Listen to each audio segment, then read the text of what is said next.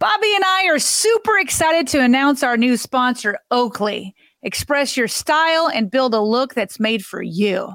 I love the look and comfort of my new Oakley glasses. The lenses are like nothing I've ever experienced with their Prism lens technology. These lenses protect my sun sensitive blue eyes, but somehow also make colors even more vibrant and details even more clear. And let me tell you, Oakleys, they are popular in my household as both my sons argue over who gets to borrow my glasses. They both play outdoor sports and they know Oakley is the best for training. Plus, I think they want to look a little bit like Lamar Jackson, who is also sponsored by Oakley. Now, my personal favorite pair is from the HSTN collection. I've literally been wearing mine every day since I got them. So let me tell you what you should do. Head on over to oakley.com right now and get yourself a pair of glasses that will change your look for the better. But don't just trust me, try them for yourself. Go to oakley.com for more information today.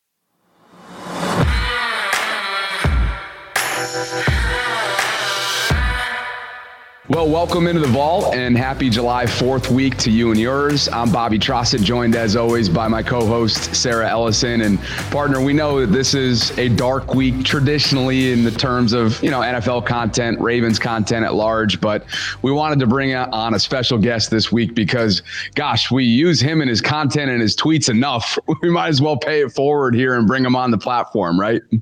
I always used to do it when I wrote late for work. And now that I have a podcast, I mean, how do you how do you talk Ravens football without Jeff Zrebiec, without mentioning him? He's got all the news. You can't, and uh, and like you said, the Athletics Jeff Zrebiec joins us as our featured guest. And gosh, he's had a, uh, a busy offseason because he's had a busy last 11 months or so. He brought in a second baby to the picture. So we want to catch up with him on Ravens, but also, uh, you know, just life off the field as well, away from the, the journalistic types of uh, commitments that he has for the Athletics. So without further ado, we bring in Jeff. How are you, man? Good, guys. How are you? Thanks for the kind words. Absolutely. And, you know, it's just, it's, it's funny. Like, we we talk about this all the time. You know, it, it was a very unusual off season, at least the first half of the off season. And I know for Sarah and I, it's been kind of an R and R last few weeks. You know, and just getting ready for training camp and stuff. Have you had a chance to kind of step away a little bit after the you know the intensity of the first half? Yeah, yeah. You know, I you know I try to do some stuff, uh, still write and keep the website going, uh, so it doesn't go dark or Ravens content and all that, but you know, you recognize that this is the time most executives around the league take time off and you want to be respectful of them and not be blowing them up while they're on vacation with their families. And uh, you know players are going to be dealing with us for six seven months now. You don't want to kind of interrupt. So yeah this is and, and plus you personally you need kind of a, a time to step away. So uh, yeah, this is a uh, you know this is a good time. You, you can kind of recollect your thoughts, get ready for the long season um, and kind of reflect. And um, yeah, it was so much with the Lamar contract negotiations and, and, and kind of the up and down of that, and uh, losing a couple free agents early, and you know the offensive coordinator change early, and uh, yeah, it you know the, the, there was a couple months of the off season where it was going pretty uh, you know hot and heavy and um, once the Lamar thing contract got done, you know, on the eve of the draft, that sort of loosened everything up. Where post draft, you can kind of take a break a little bit. So Jeff, coming out, just kind of like yeah, big picture with as you said, we've we've wrapped up most of the contract situations, and the the team is mostly set. There's still going to be some tinkering. You know, Bobby and I aren't at OTAs. We aren't at mandatory minicamp. Obviously, there's no hitting. There's no real pads. A lot of the guys don't participate, but how would you kind of just big picture after what you've seen, kind of got to look at everything? Uh, what what would you describe as like the state of the Ravens coming out of that? Yeah, you know, first of all, I think they're in they're in a good shape with their roster. I, I, I do. I, I, you know they're pretty deep in areas. There's some areas where they could use um, some more depth, but y- you see it, it's a good mix of uh, you know veterans who have proven it, and you know young players trying to carve out a role, and and then highly. Uh, you know, you know, a, a, rookie class that that wants to make an impact. So uh, I, I, like the roster mix. I, I, think they do have more work to do. I fully expect them to make some moves. I mean, I was looking back at it yesterday, uh, the other day, and you know, they added five or six veterans either late before training camp or in the first couple of weeks of training camp. Now, a couple of them didn't do anything, you know, like Corey Clement, the running back, he was cut, I think, three weeks later. And they signed linebacker Trent Harris, who uh, got hurt in his first practice, so he was gone. But you know, you signed Justin Houston, I believe it was first week of August last year, and and you know they added Daryl Worley, who turned out to help them later in the season, early in the you know early in training camp. So they do this. They they firmly believe that you know, kind of the quest to to upgrade the roster is a year round thing with no deadlines, and uh, they're still out there looking. I would still suspect we'll see a couple more players adding. The other thing, Sarah, in answer to that question, which I don't know that you know I grasped grasped as much you know they're in they're in good shape and you know everyone wants to knock on wood here understandably so but they're in good shape health wise i mean you can't forget last year at this time we had no idea when jk dobbins was going to be on the field when gus edwards was going to be on the field when marcus peters was going to be on the field when david ojabo was going to make his debut when tyus bowser was going to be on the field. I'm missing a couple too ronnie stanley. Uh, you know so um, there's one or two health question marks. And look, all teams are going to sustain injuries in training camp. You know, it happens. It's not just the Ravens.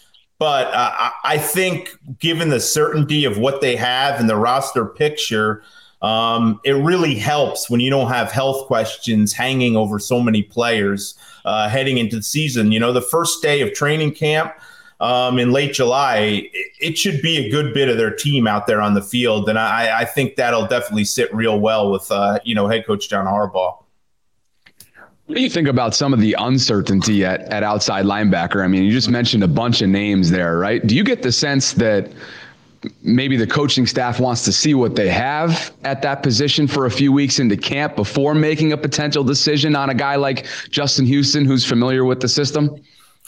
I, I, think that's part of it, Bobby. I definitely do. I, I mean, they want to see these guys get reps and see how they developed in the offseason. This is, you know, like for all intents and purposes, David Ojabo is a rookie. You know, he barely played last year. And even when he did, that wasn't the David Ojabo. You know, he's still getting a feel for the playbook and his health. Um, and, you know, I don't know that anybody improved his stock from an outside perspective than him in the various OTAs and workouts. You know, you try not to make conclusions of uh, pass rushers without you know pads and in shorts, but he definitely looks the part. Um, so I think they like what they have, but I also think a lot of those veterans on their pass rush market are fine waiting. You know, there's a bunch of them out there. You know, whether it's Clowney or Justin Houston, a couple had just signed. I mean, Melvin Ingram's still out there. Kyle Van Noy's still out there. There's others too.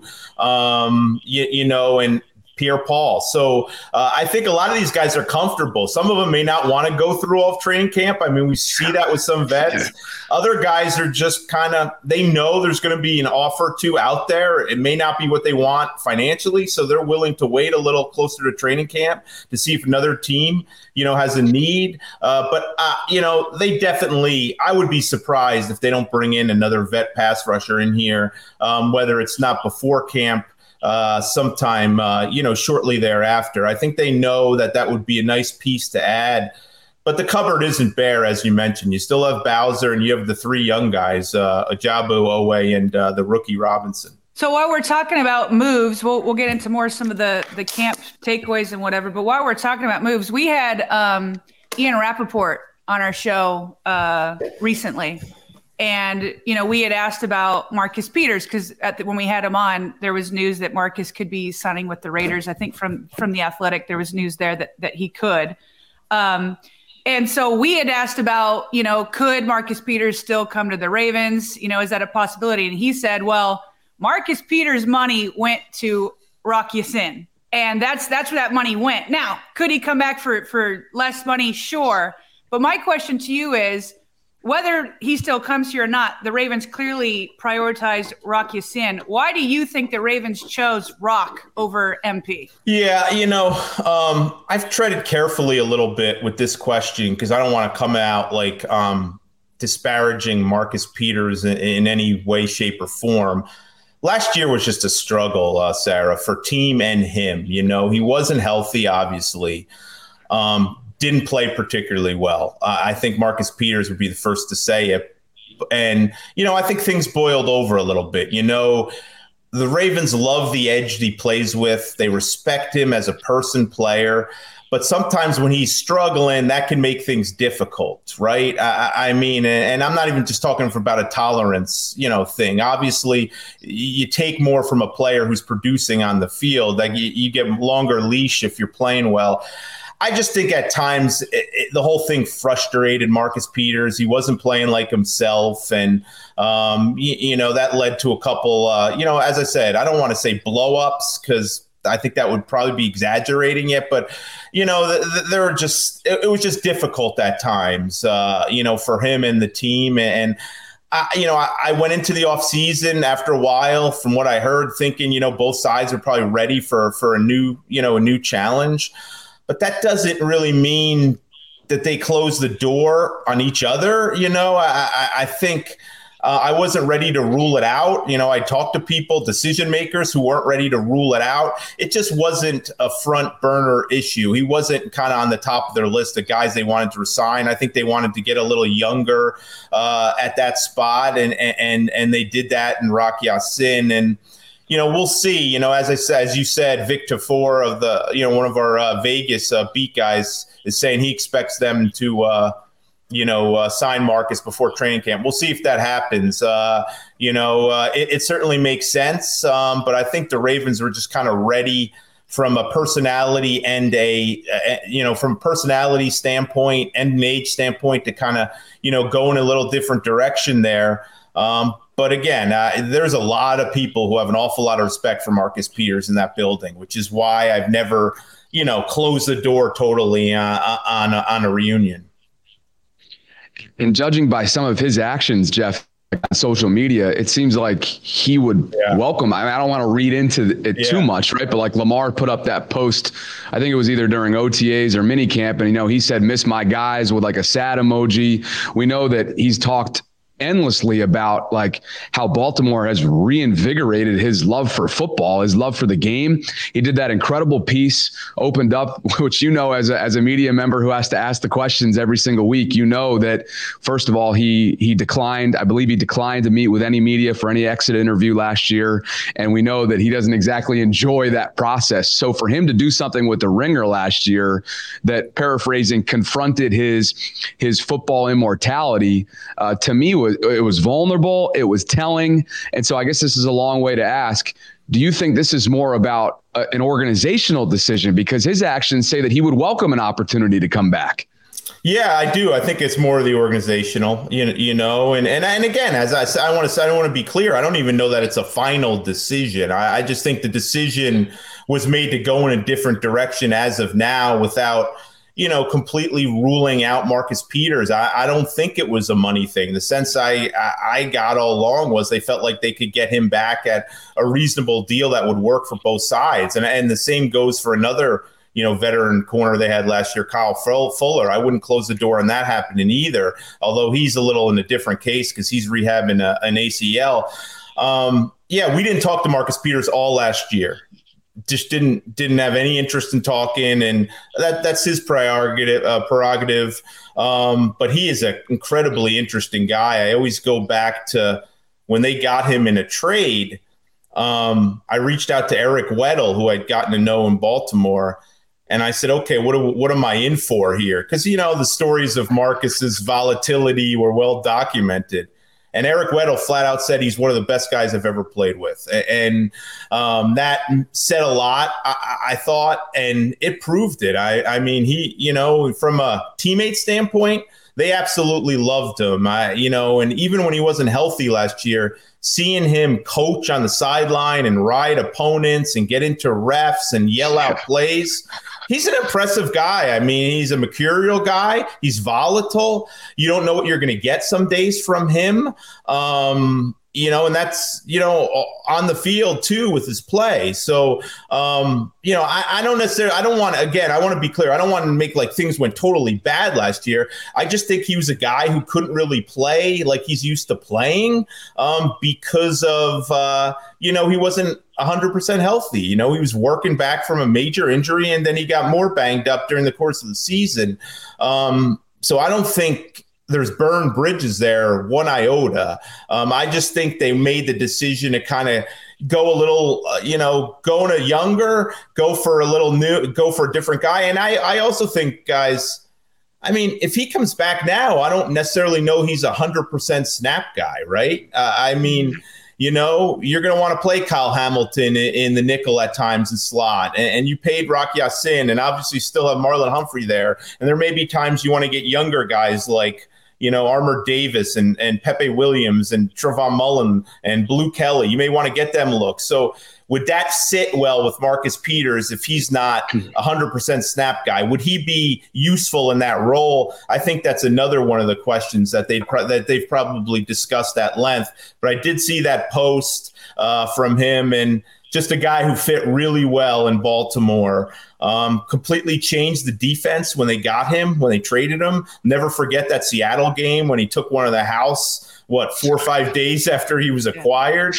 I was on the field when him and Jalen Ramsey went af- got into it, and I was probably five yards away when they were interesting guy, man. I, I, I mean, I, you know, I really respected him, and, and there's an edge there, but he's a very interesting guy, that's for sure in a way, Jeff, we'll, we'll change gears here, but in a way, the way you describe his personality reminded me of Ed Reed, mm-hmm. where it was like you never knew what you were going to get with him. And Harbaugh yeah. would say, you know, when the hood is on, you leave Ed alone, and when the hood is off, you know it's good to approach him. And and uh, but and so while that's a tough personality sometimes to deal with, the, the hoodie, you know, version, you love him. So I get what you're saying that like bridges aren't burnt, you love uh. him, but sometimes it's just difficult to manage, I guess. Yeah, and, and and you know it's funny, Sarah. He's a savant like Ed Reed too, in terms of yeah. studying and knowing what routes are coming and gambling and.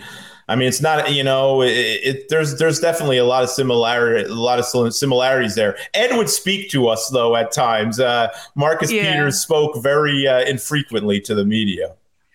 Well, changing gears, I've been wanting to ask you about this. You had wrote this uh, column uh, in the middle of one of the OTAs, and um, so I'll just kind of get the quote here. It said, "You said forget about position competitions, the progress of the rookies, or the form of Odell Beckham Jr. There's no bigger story to monitor this summer than the relationship between Lamar Jackson and Todd Monken." Um, so I was wondering if you could dig a little bit more into that statement, why that's so important, and then we're kind of midway through the summer before training camp starts. How would you say their relationship is going? And, and then further explain why that's so important. Yeah, I mean, Monken is just different. He has a different personality than what we've seen here in recent years. Now, I can't speak for how Lamar was coached at, at Louisville. Um, I've talked to a couple, you know, of former coaches there, but not being there to see the on-field dynamic makes it different. And and I just think, first of all, the relationship between play caller and quarterback is, is one of the most important relationships in the entire organization. You know, it's right up there. Um, you know, so that as it is, a new play caller comes in, just the second one in, in, in Lamar's career. So that's going to be really important. Then you get the personality, and and Todd Monken is sprinting down the field in, in OTAs, and he's getting on players, and he's correcting my most minute things really high energy, really up tempo, uh, cracks jokes all the time. I mean, I, you know, the disappointing thing about Greg Roman, I think, is uh, we never really got the chance to see his personality. He was so guarded when the media was around. And I've heard a lot of good things about his personality. He's a really interesting, smart guy, but I think he kind of was very guarded, and we never really got that, you know, we never really got that phaser, that side of him. Uh, but it, it is it's obvious that there's certainly a contrast between you know the, the two personalities between Monken and Roman, and and you know I think it looks good so far. I, I mean, all the players seem to be buying in um, and, and, liking. You know, look, Todd Monken said the right things about handing the keys to this offense to, to Lamar Jackson, giving him more freedom at the line of scrimmage, passing more, uh, being more balanced. Um, you know, they've obviously, you know, made the investment at the position and receiver. So uh, I would think Lamar likes all those things. So uh, that that's a good start.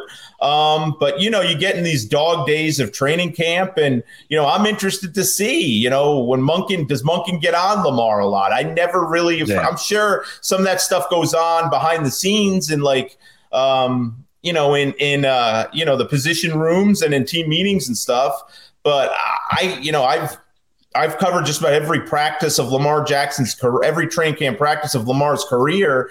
And I, I don't remember too many times where coaches got on him too much, and that, and that that just really wasn't Roman style. And and and James Urban really didn't, you know, as his quarterback, really didn't do that out front of people. So I just think that's going to be interesting how that whole dynamic uh, is going to work and, and how they get to know each other and learn each other. I, I, think that could be fascinating. But but I, you know, being around Todd Monken for a couple weeks, I think his relationship with everybody is going to be fascinating. I does not look like a or does not look or sound like a guy who suffers fools very enthusiastically.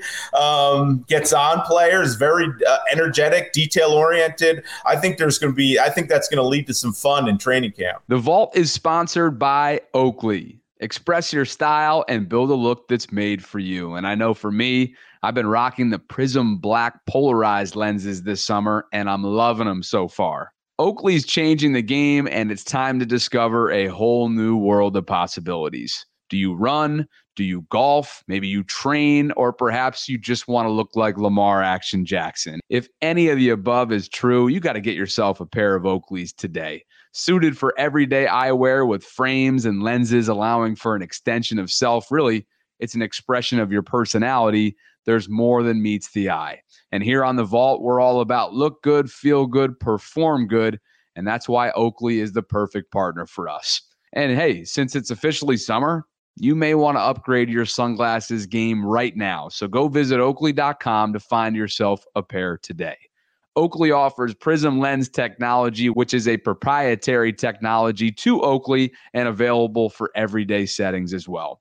If you're interested in learning more, head on over to oakley.com and do your own research. And while you're there, get yourself a pair of everyday glasses that'll be sure to change your look for the better. When you wear Oakley, there really is more than meets the eye, but don't just trust Sarah and I, try for yourself. I've worn a lot of sunglasses brands in my life, and I can confidently say that Oakley's not only the best looking, but the best quality out there. So head on over to oakley.com for more information today and from the outside looking in, it's kind of felt like a boot camp, you know, the, the Greg Roman leniency, or eh, you know, yeah. to your point, we don't we don't even know, right? Because when when media, and especially you know when I was there working in radio, I kind of felt the same way. Like it was this, I don't want to say like this this passive nature, but it just seemed like as if he was, like you said, guarded. And then I just yeah. listened to him the other day. He kind of broke his silence, if you will, on the 33rd team. Yeah, and and it felt the same way. Like it kind of, it, it was like, all right, well what's really behind yeah, that that wall? You know what yeah. i mean?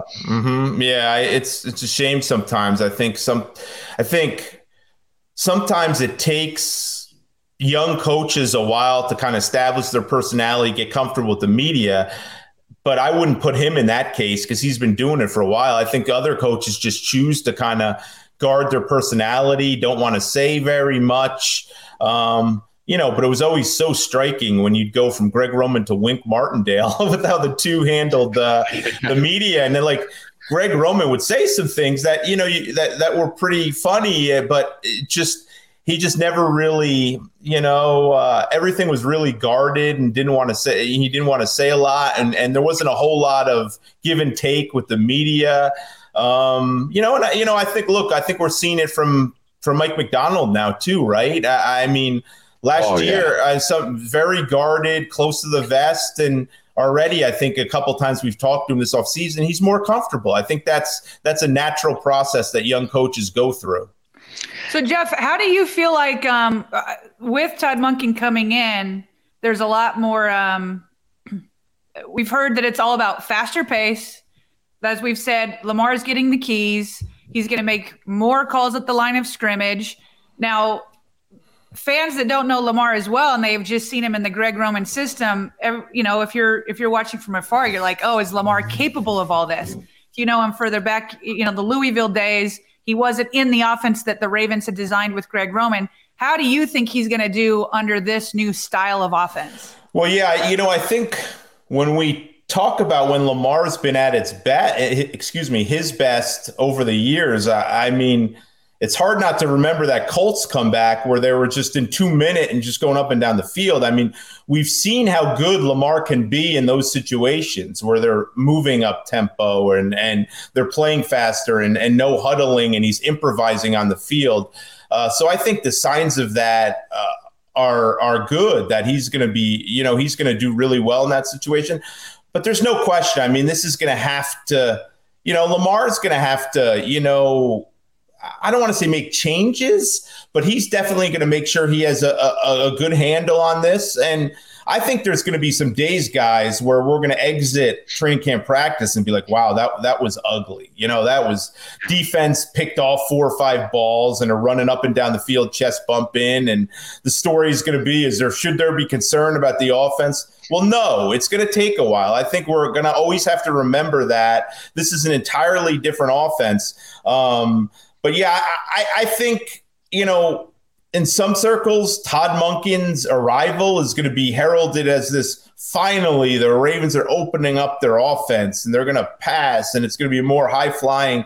And I think there'll be some of that, uh, no question. But um, I think the bigger thing for John Harbaugh is marrying uh, a productive passing game with a really good run game. I don't think this is about being this freewheeling offense where they're whipping it all around the field. And this is the Kansas City Chiefs. You know, like uh, I think Todd Monken's here to add balance to their offense. You, you know, to you know mold that passing game where if the running game's not successful, the passing game can also beat you. And they're getting more easy plays down the field and more chunk plays. So, um, you, you, know, and, and I think that's perfect. I, we, you know, you can't forget that this team is still very well built to run the ball. I'm not saying that's all they're built to do. I want to be clear on that, but uh, defensive coordinators stay up at night thinking about the ball being in Lamar Jackson's hands and running it. And I'm not.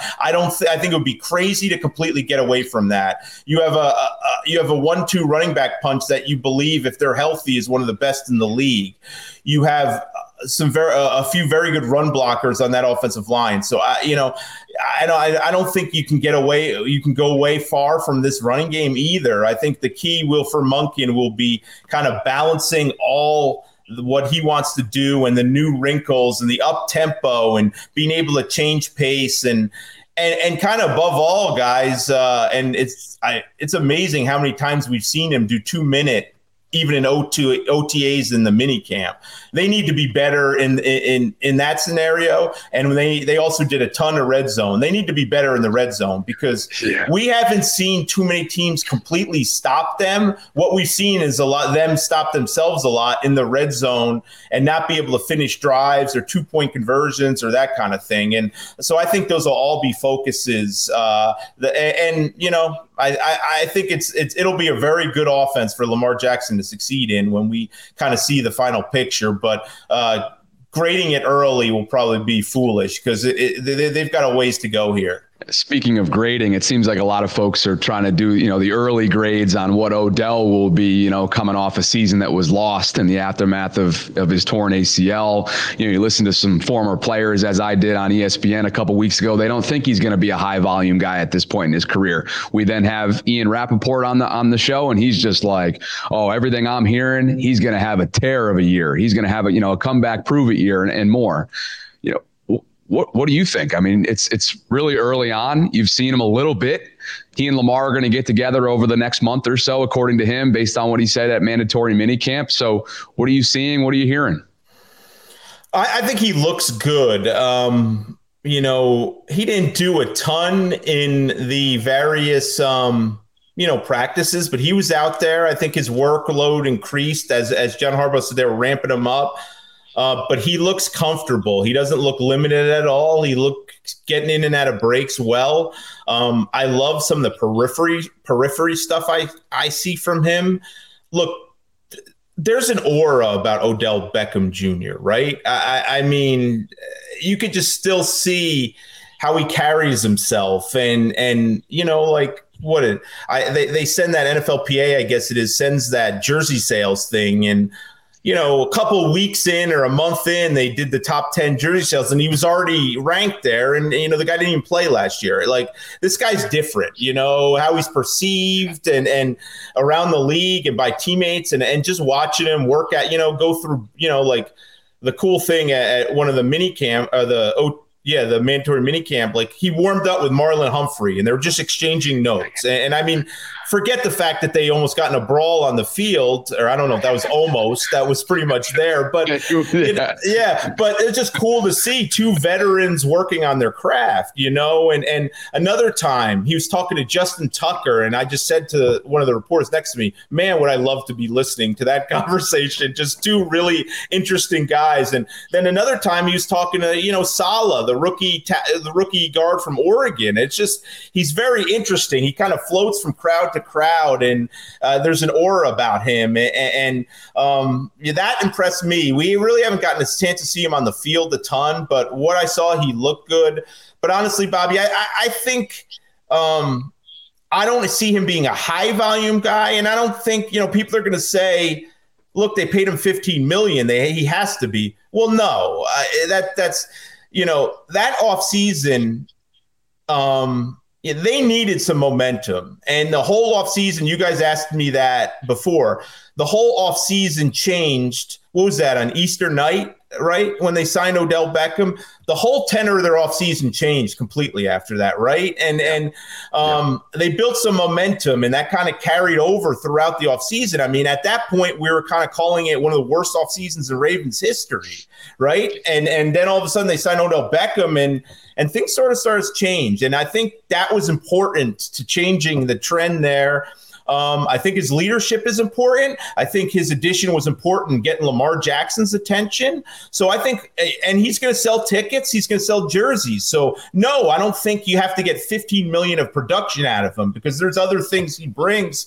But uh, I think the where I look to Odell Beckham is in the moments where you have to have it, the big games, the red zone. You need a play on third down. You're struggling. If he makes his share of those plays, you'll be just fine paying him what you're paying him. But um, there are a lot of mouths to feed in this offense. I think you want to make sure uh, Bateman's getting his balls. Um, you know, Duvernay's not a forgotten man on offense. Agholor was very impressive in training camp, or excuse me, in the in the mini camps. Uh, you know, Mark Andrews is, is, is, top tight one of the top tight ends in football. Isaiah Likely looks great. So no, I don't necessarily know if I see anybody other than maybe Andrews as a high volume guy. Uh, but I think in terms of go to guys in the clutch when you really need him, uh, I think if if he's healthy, he can be that guy. I mean, we've seen it over and over again. He just has the ability to rise to the occasion and make big plays in big games and at big moments. Jeff, you just reminded me because before you're exactly right. The way you brought that up just put me back in that space of, of Easter weekend. Prior to that, everybody was talking about Eric DeCosta's legacy as a GM. And it was like, if he lets Lamar Jackson go, not signing him, yeah you know, he's been asked to be traded by other players, you know, all talking about almost like a doom and gloom reputation as a GM.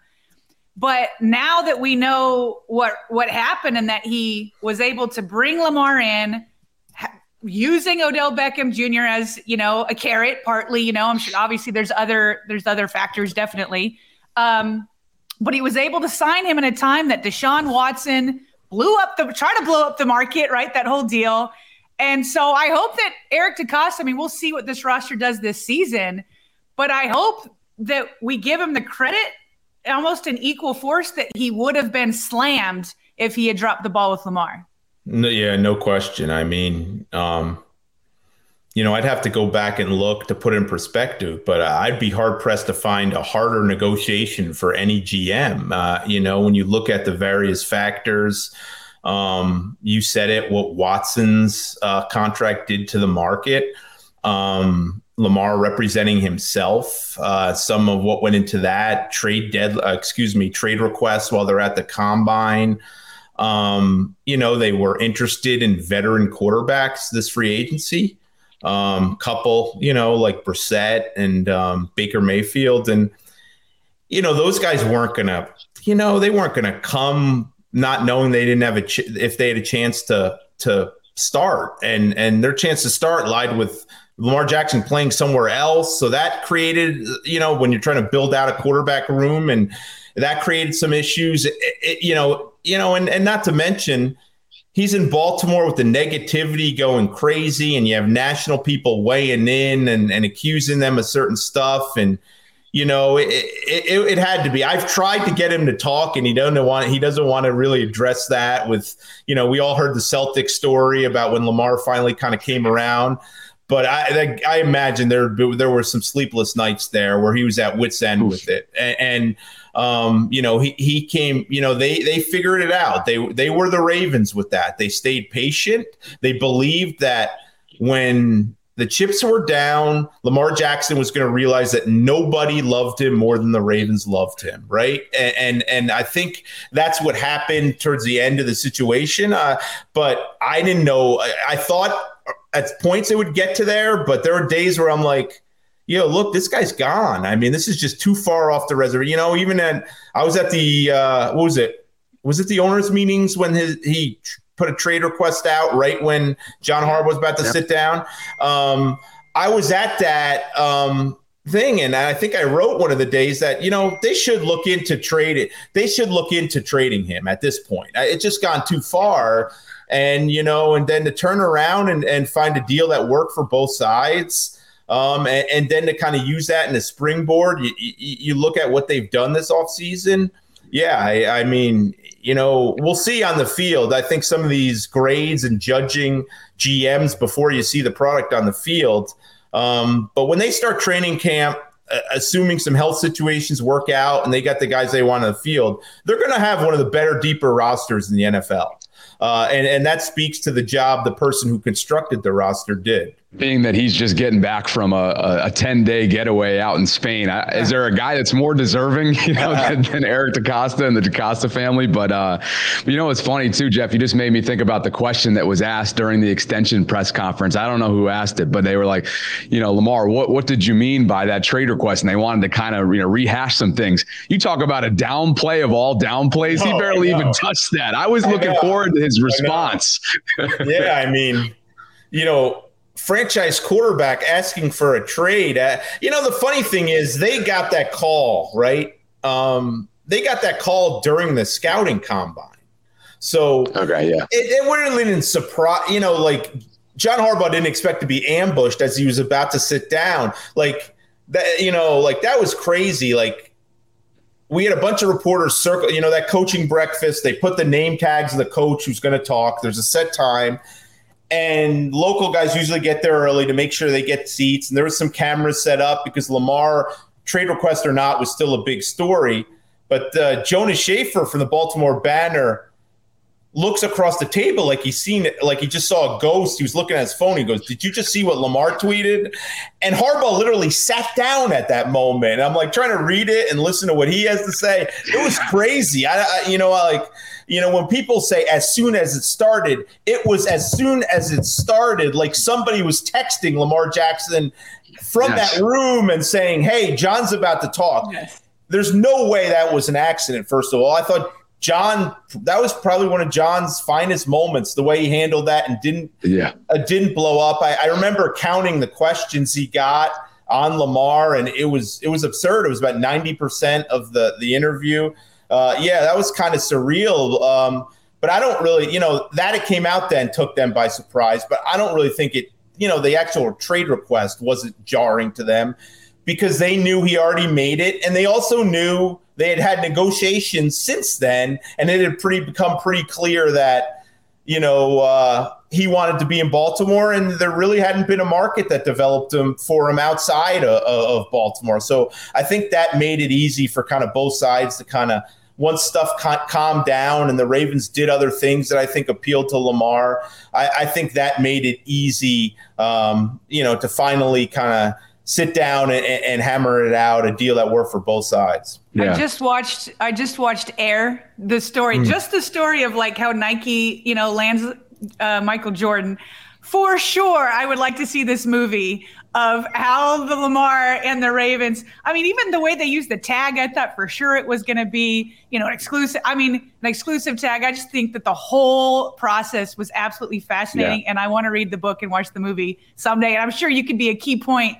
To, to yeah. behind that there. Jeff. I want to. I don't. I hope he doesn't get mad at me. You know, but I tried to do like an inside story of these negotiations, and uh, Eric just said, "Nah." He he Eric, you know, he's great with the media, but he passed on that one, and I understand why. It's, it was between it was between him and Lamar. Those were really the only two sources who you could talk about it. I'm sure yeah. Too was involved in that, but the two the two focal points of that story are Lamar Jackson, and Eric DeCosta, and neither of them are going to say much about it. So uh, I didn't have much confidence in myself getting to the inside of the story, uh, some of the inside details, if they weren't willing to cooperate. But yeah, uh, I imagine you know, and Eric was clear. He hopes he doesn't have to go through it ever again. So.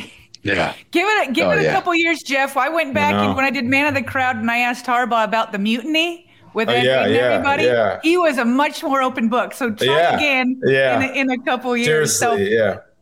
One, oh, one yeah. thing before we move on from wide receivers, I know you talked a lot about OBJ. I feel like I keep hearing a lot about Nelson Agholor. How do you see the whole group? If everybody's healthy, how do you see the whole group kind of meshing together? What's like the depth chart? What's the pecking order? Can you give us a look into that? Yeah, that's a good question. You know, like this is the time of year, right, where we talk about you know starting position competitions, um, you know, left guard and stuff. So everyone wants to know wide receiver, and I don't really even include that just because I think all the guys are going to get their snaps, right? Uh, well, I mean, all of them. I say, you know, those. I think you look at the top five guys, and, and, and you see, you know, Odell Beckham, just his status as veteran. You know, where has he been? Um, then you go to Bateman, and, and, and then I, you know, I, I think, um, you know, you have Zay Flowers there. I, I, you know, I, I think if you start the season with Beckham and Bateman on the outside and Zay Flowers on the inside, and then you have Mark Andrews. You know, that's that's pretty nice. You know, that's pretty nice. But I don't think Duvernay is going to be a forgotten man. I don't think Agholor is going to be forgotten, man. I, I, I think especially early, I, I, you're not going to. I don't see you know any of these guys being like 100 percent, 90 percent snap guys. I think all of them will play. All of them will get their chance. Obviously, as the season goes on, there'll be guys banged up. I think some guys will sort of emerge as more go-to guys. Others may not. You know, every year we see guys kind of uh, not get the touches that they thought they were going to get and kind of go the other way, but those five, I think they're all going to kind of get opportunities. You know, the three, you know, Bateman, uh, Bateman, um, um, Flowers and uh, Beckham as the front three there, and then the other two. And, and look, we'll see what happens in that sixth spot. Can Proche, uh, Tylan Wallace is a rookie like Dontay Demus. Um, uh, can Laquan Treadwell figure something out? It, it's cool. It's a great competition, but you know, I think there'll be a pretty steady rotation throughout where they don't lean on anybody far too much. Um, and, and, you know, we'll just see. You Have to see who you know who emerges and and who Jackson's most comfortable throwing the ball to. But there's no question they should get some advantageous matchups uh, for certain guys. And, you know, Mark Andrews shouldn't be covered, you know, with a two or three man blanket every game like we've seen, you know, in recent years. Yeah. Jeff, we want to be respectful of your time. Are you okay for one or two more? Absolutely. Yeah. No problem, guys. Okay, cool. Thank you. Thank you. We, you know, I mean, we, we agreed on 30 minutes, and here we are coming up on 42. I mean, this is, I thought it's the dead of off season, right? There's nothing to talk about. Clearly, there is, and, and we, we appreciate your time. But, um, and needless to say, I wanted to say a minute ago, throughout the entire Lamar process, you were exceptional, thorough, and, and reliable, and we used you often on here. So, you know, speak for Ravens Nation in the sense that, you know, we all, we all appreciate the, the diligent work that you do. But, uh, I wanted, Sarah, you want to talk about Dobbins in a second here. I kind of wanted to follow follow up on on Bateman because it's not all that long ago. Not to continue to go cut to the dramatics here, but it wasn't all that long ago that it was a crazy week at the combine. The NFLPA led survey comes out. Bateman takes to Twitter, right? He goes after, he doesn't go after anybody specifically, but it's essentially in response to, well, actually, I guess it really was at Eric, Eric after the yeah. comments that he made at the combine. Yeah. And, and then he, I mean, you, you know, without mentioning specifically, kind of got after Steve Saunders, you know, the since dismissed strength and conditioning director. So uh, do, do you just get the sense that, you know, ahead of year three, uh, really at the top of his priority list, I would imagine, has to be health, and they're being really careful with him with the cortisone shot and holding him out of minicamp and whatnot. But has that drama blown over between him and, and the org? Yeah, you know, I, I think so, and and it's funny that that that tweet and that whole thing is kind of forgotten but that's that's another thing that points to what we were saying earlier where you know like what i was saying about worst off season in ravens history how that was shaping up the you know it didn't feel overblown at the time just because there was just kind of fires popping up everywhere. Um, yeah you know I, I know rashod bateman not participating in um, mandatory minicamp got some people on tilt, right? Uh, you know, it's triggered the reaction, the, the Breshad Perriman stuff, which is completely unfair, but I digress. Um, but look, he had Lisfranc, Liz Frank surgery. I, I don't, did anyone really expect, like, I don't. Was the expectation was the expectation that he was going to be on the field in OTAs and minicamp after having Liz, Lisfranc surgery? I say it all the time. Jimmy Smith, great dude, one of my favorite Ravens I've ever covered had every injury under the sun. You you could do one of those anatomy charts with Jimmy and point to did this and put the date on it. And he admits it. And he said Lisfranc was the hardest thing he had to go through out of any And he tore an Achilles, he messed up his back, knee, shoulder.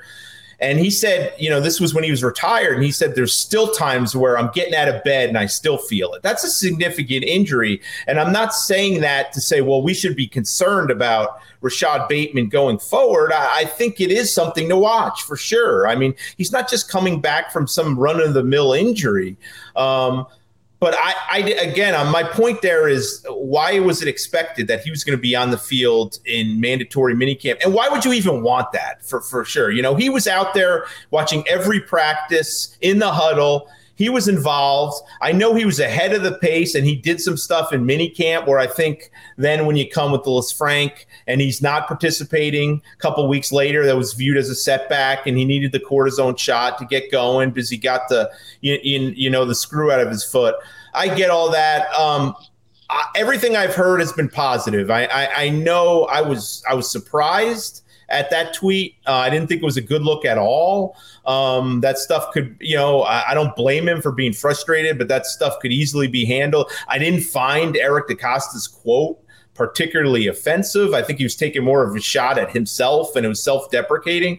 But again, I, I can't tell another player how to feel. And, and I think after that and the Beckham signing, you know, he, he worked out with Odell Beckham again, I think things were pointing up for him. I don't think he's a guy you need to see on the field every day of training camp. I think you do you are gradual with him because he's coming off a major injury.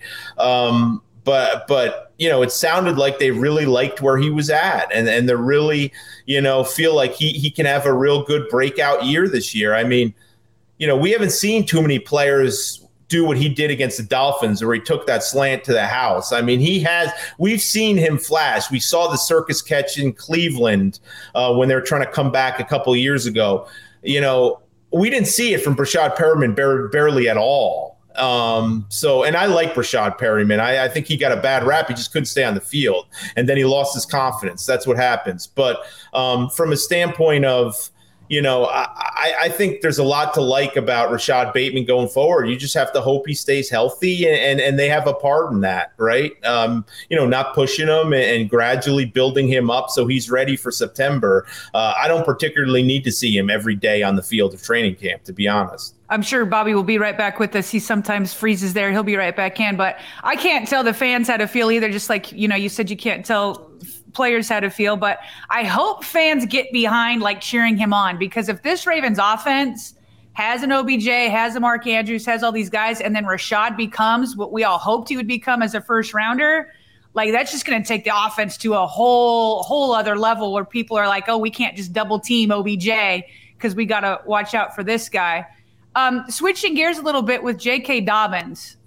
Um, he did not confirm. I know there was some like miscommunication when he was on on WJZ and whether or not he confirmed whether he didn't play it mandatory because of his contract. But you know, my reading the situation, that's probably what was going on. Ian Rapoport said it was basically an, a hold in when he was on with us.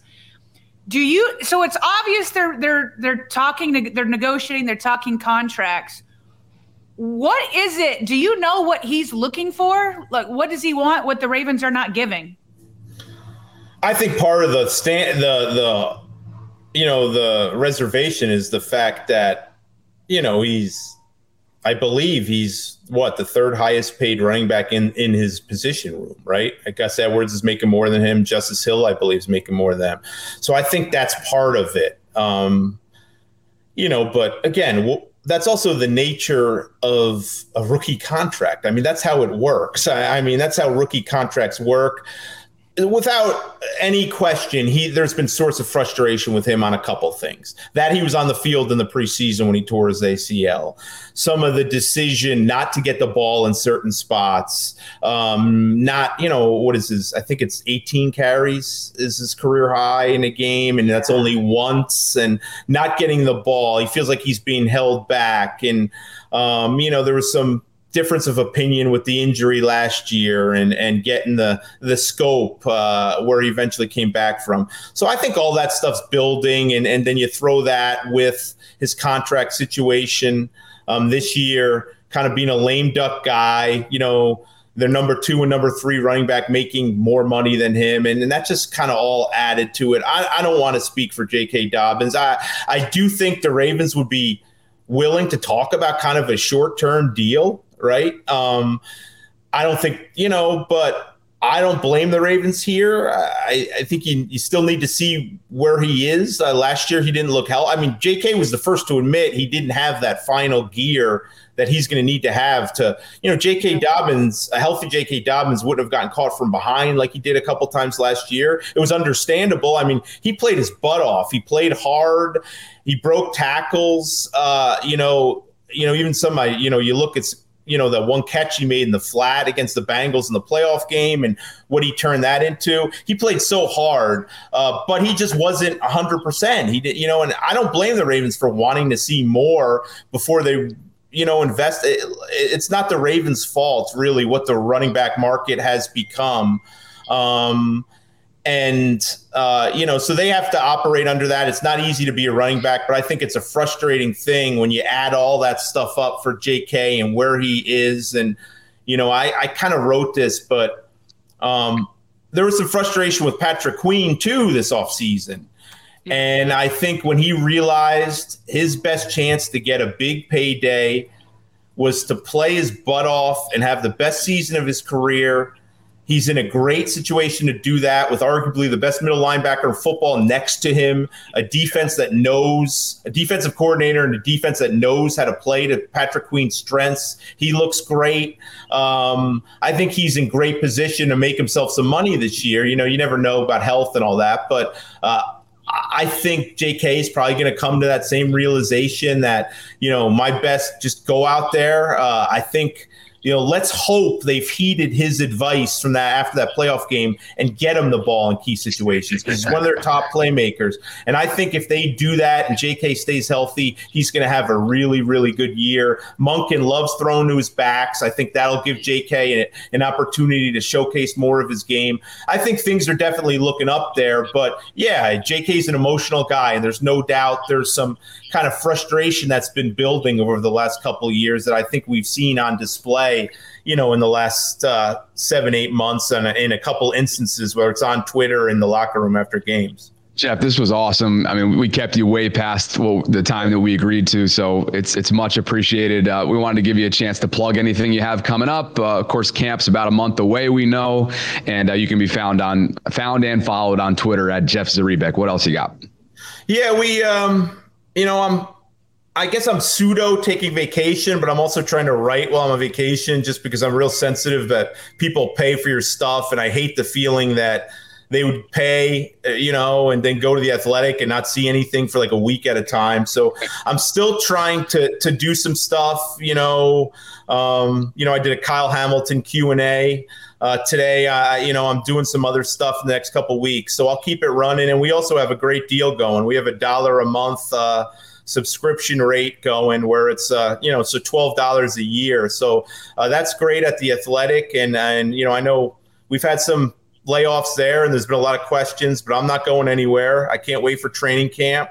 Um, and, uh, you know, I'll still be doing the training camp rails that people love with the observations and all that. So now's a good time to get on board uh, at a good rate if you want to read that. But always enjoy talking to you guys. Uh, I'm sure there'll be time in, in training camp we can get together and uh, talk about who looks good, who doesn't, and some of the roster competitions and all that. Heck yeah. Uh, we co-sign that. We're looking at a couple subscribers right here. You know, we, we got yeah. you. So appreciate that.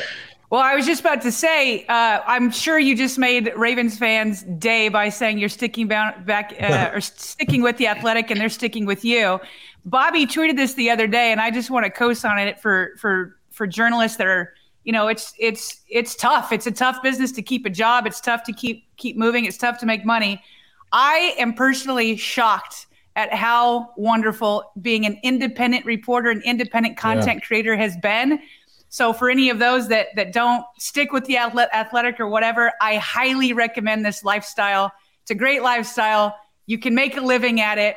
So just a shout out to those that may be, you know, un, you know, not feeling so good after after losing jobs. There's definitely a space for for independent journalism. Yeah, there's just more options nowadays, and that's yeah. great for journalism. It, it, it really is. And um, you know, there'd be times in the past where you'd say, you know, like you live with this so long in this in this industry right? You know it's just been you live with the fear knowing what's come of newspapers. I was at the baltimore sun for a long time and there's a perennial fear of layoffs. And you know when i joined the athletic and they were still very young and you, you know all about startups and you know that's just something you live with. And, and in the past there'd be a thought of oh, what am i going to do if i get that phone call? And you know, I think it's great. I, I, think there's a lot more options now. I think there's a lot of people doing very creative things that add to, you know, that add to the coverage of the team and the attention and, and the popularity of teams. And,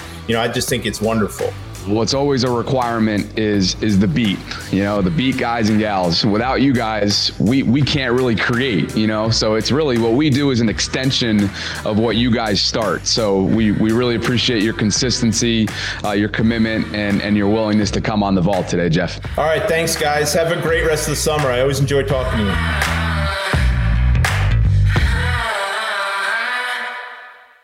I'm Mark Chapman. Welcome to the Planet Premier League podcast.